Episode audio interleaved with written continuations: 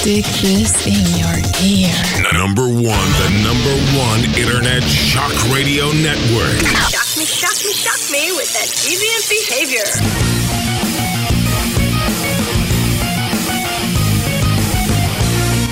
And that one is hit hard. Oh, and he is hit hard. Hits him with a left hook. He hits it.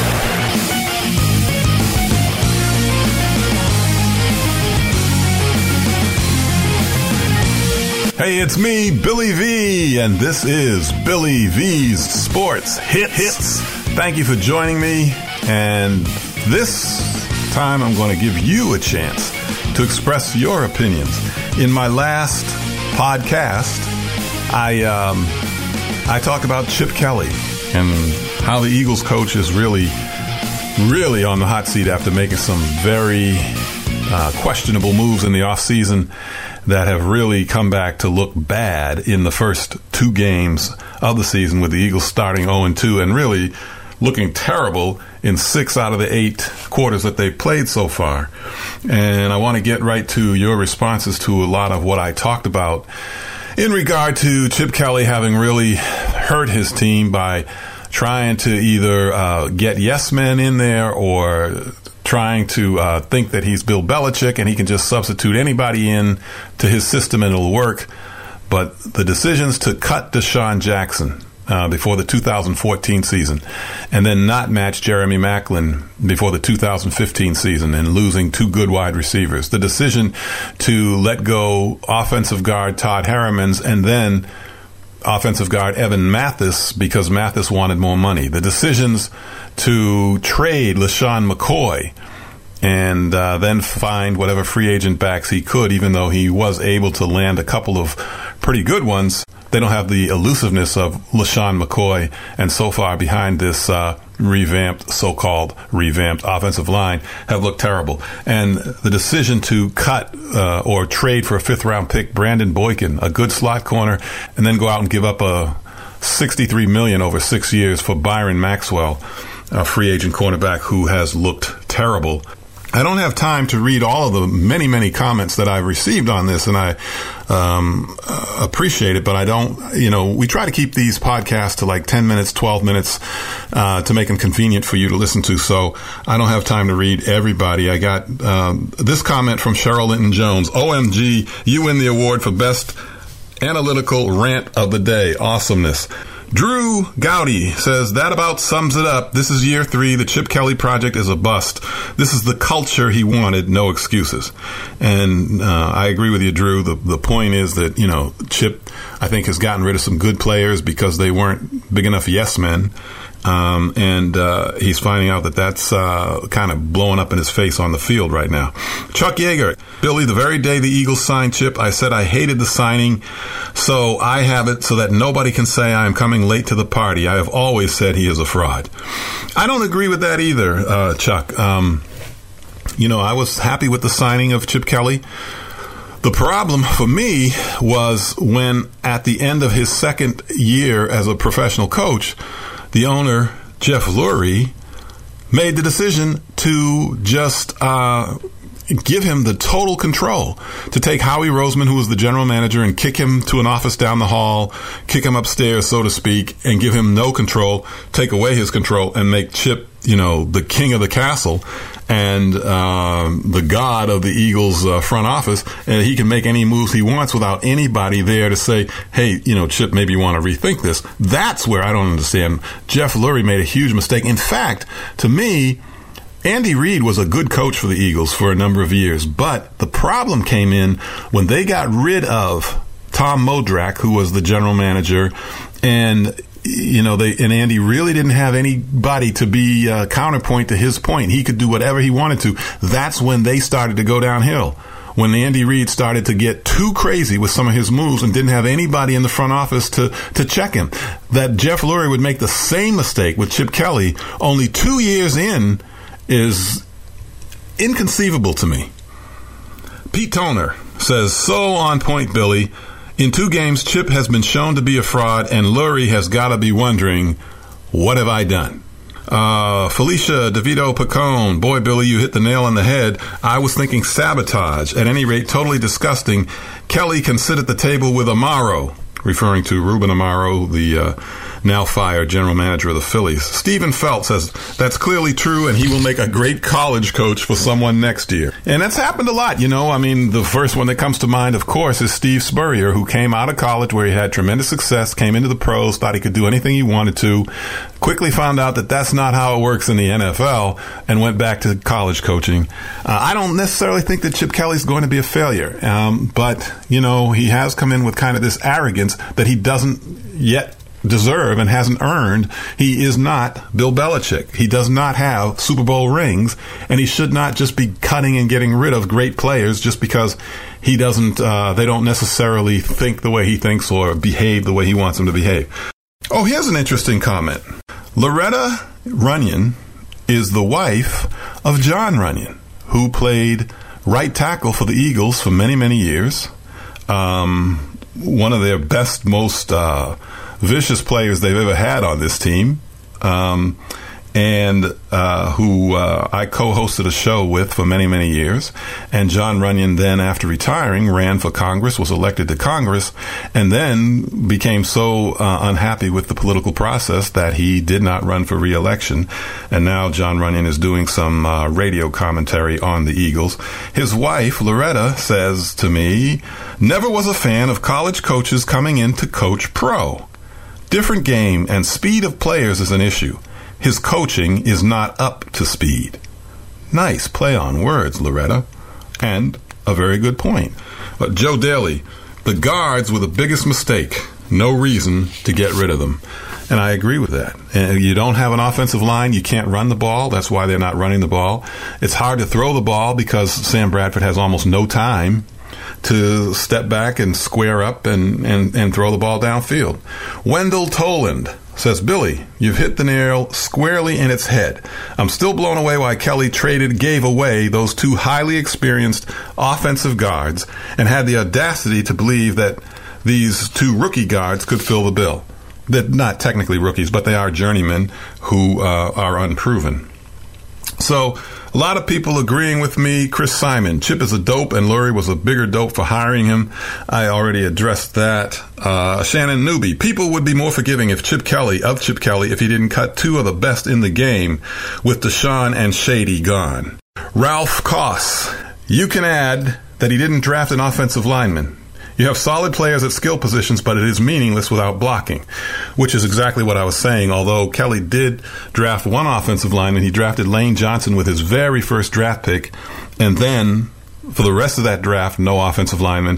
The following draft, no offensive lineman. And this year, no offensive lineman. So he did make his first pick an offensive lineman. And then since then, 20 picks, no offensive lineman.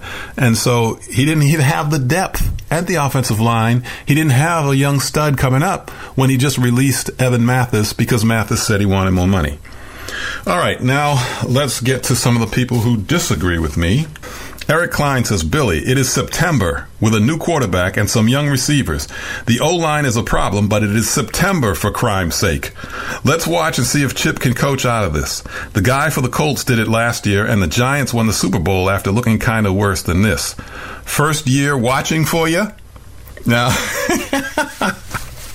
Eric likes to do a couple things. One is be Mr. Macho, because he also says something in here about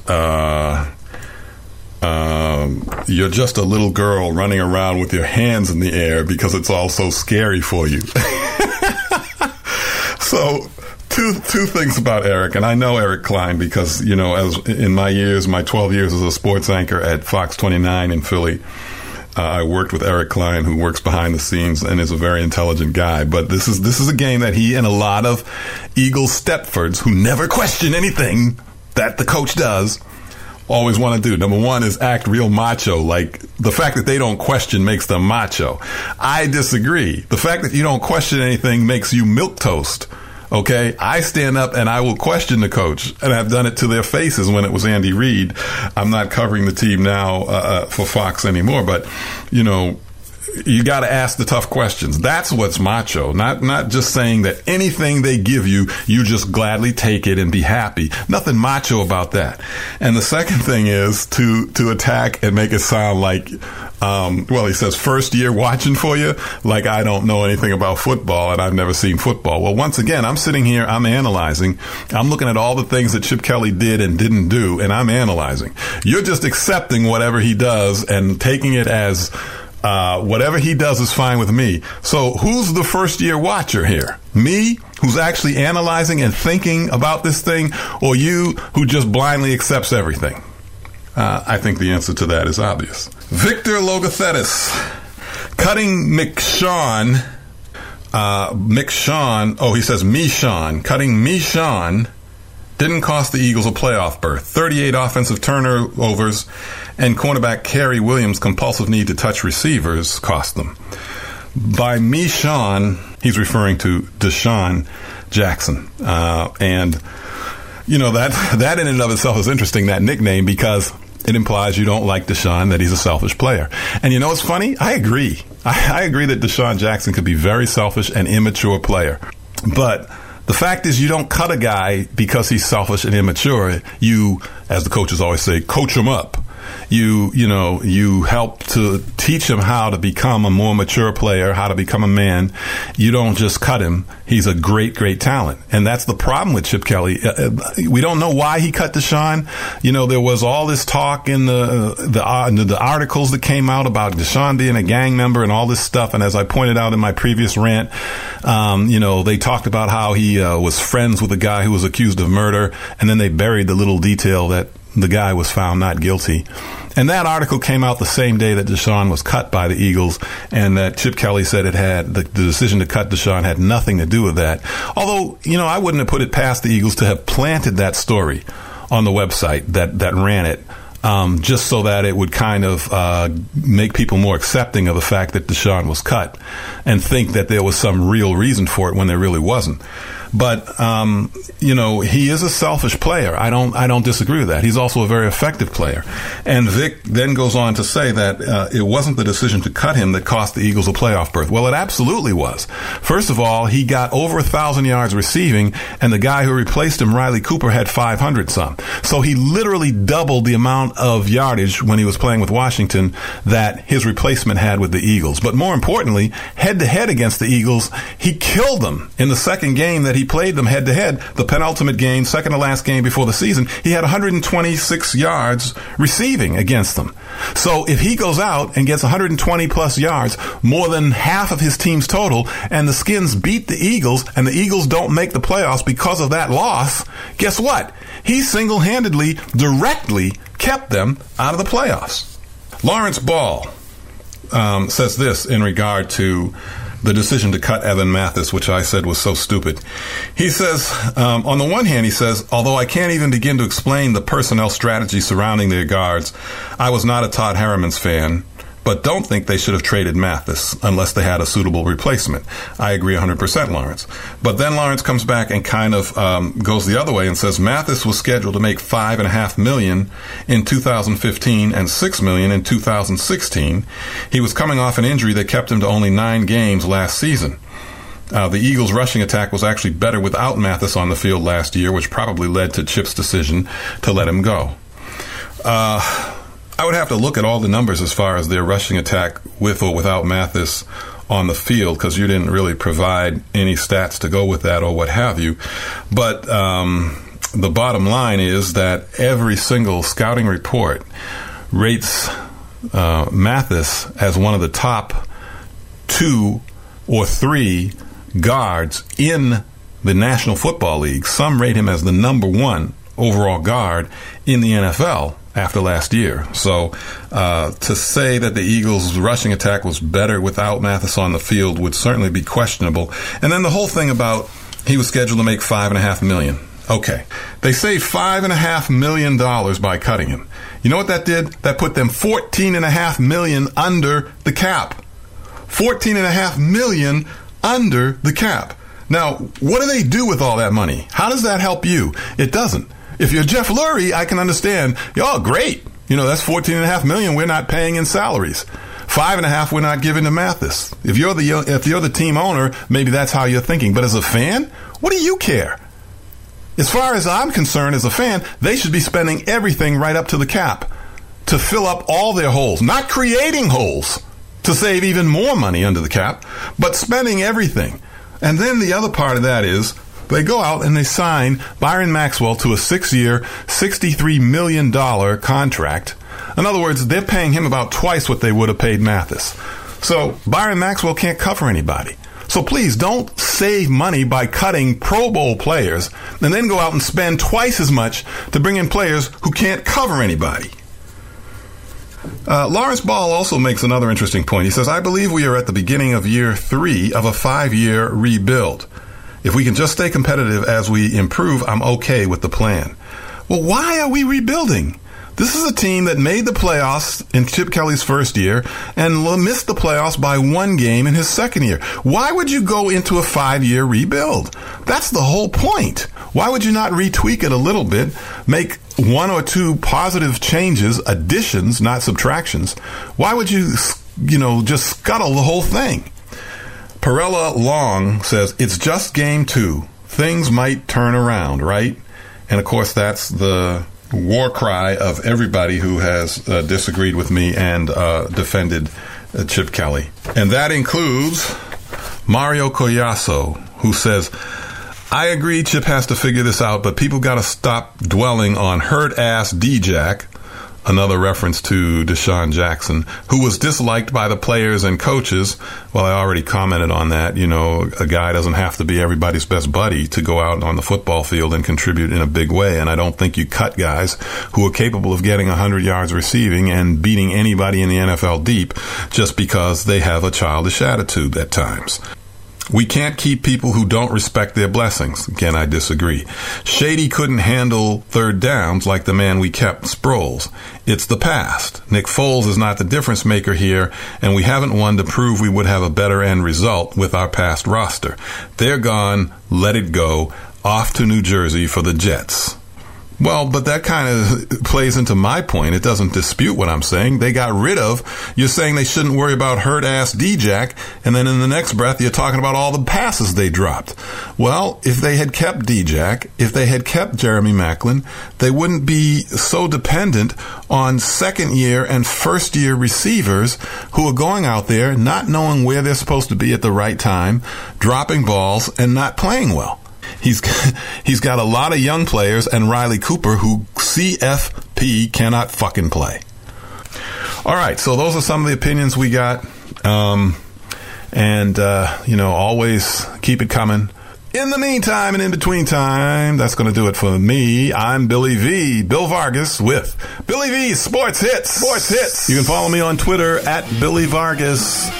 And join me next time here on Renegade Sports Talk Radio.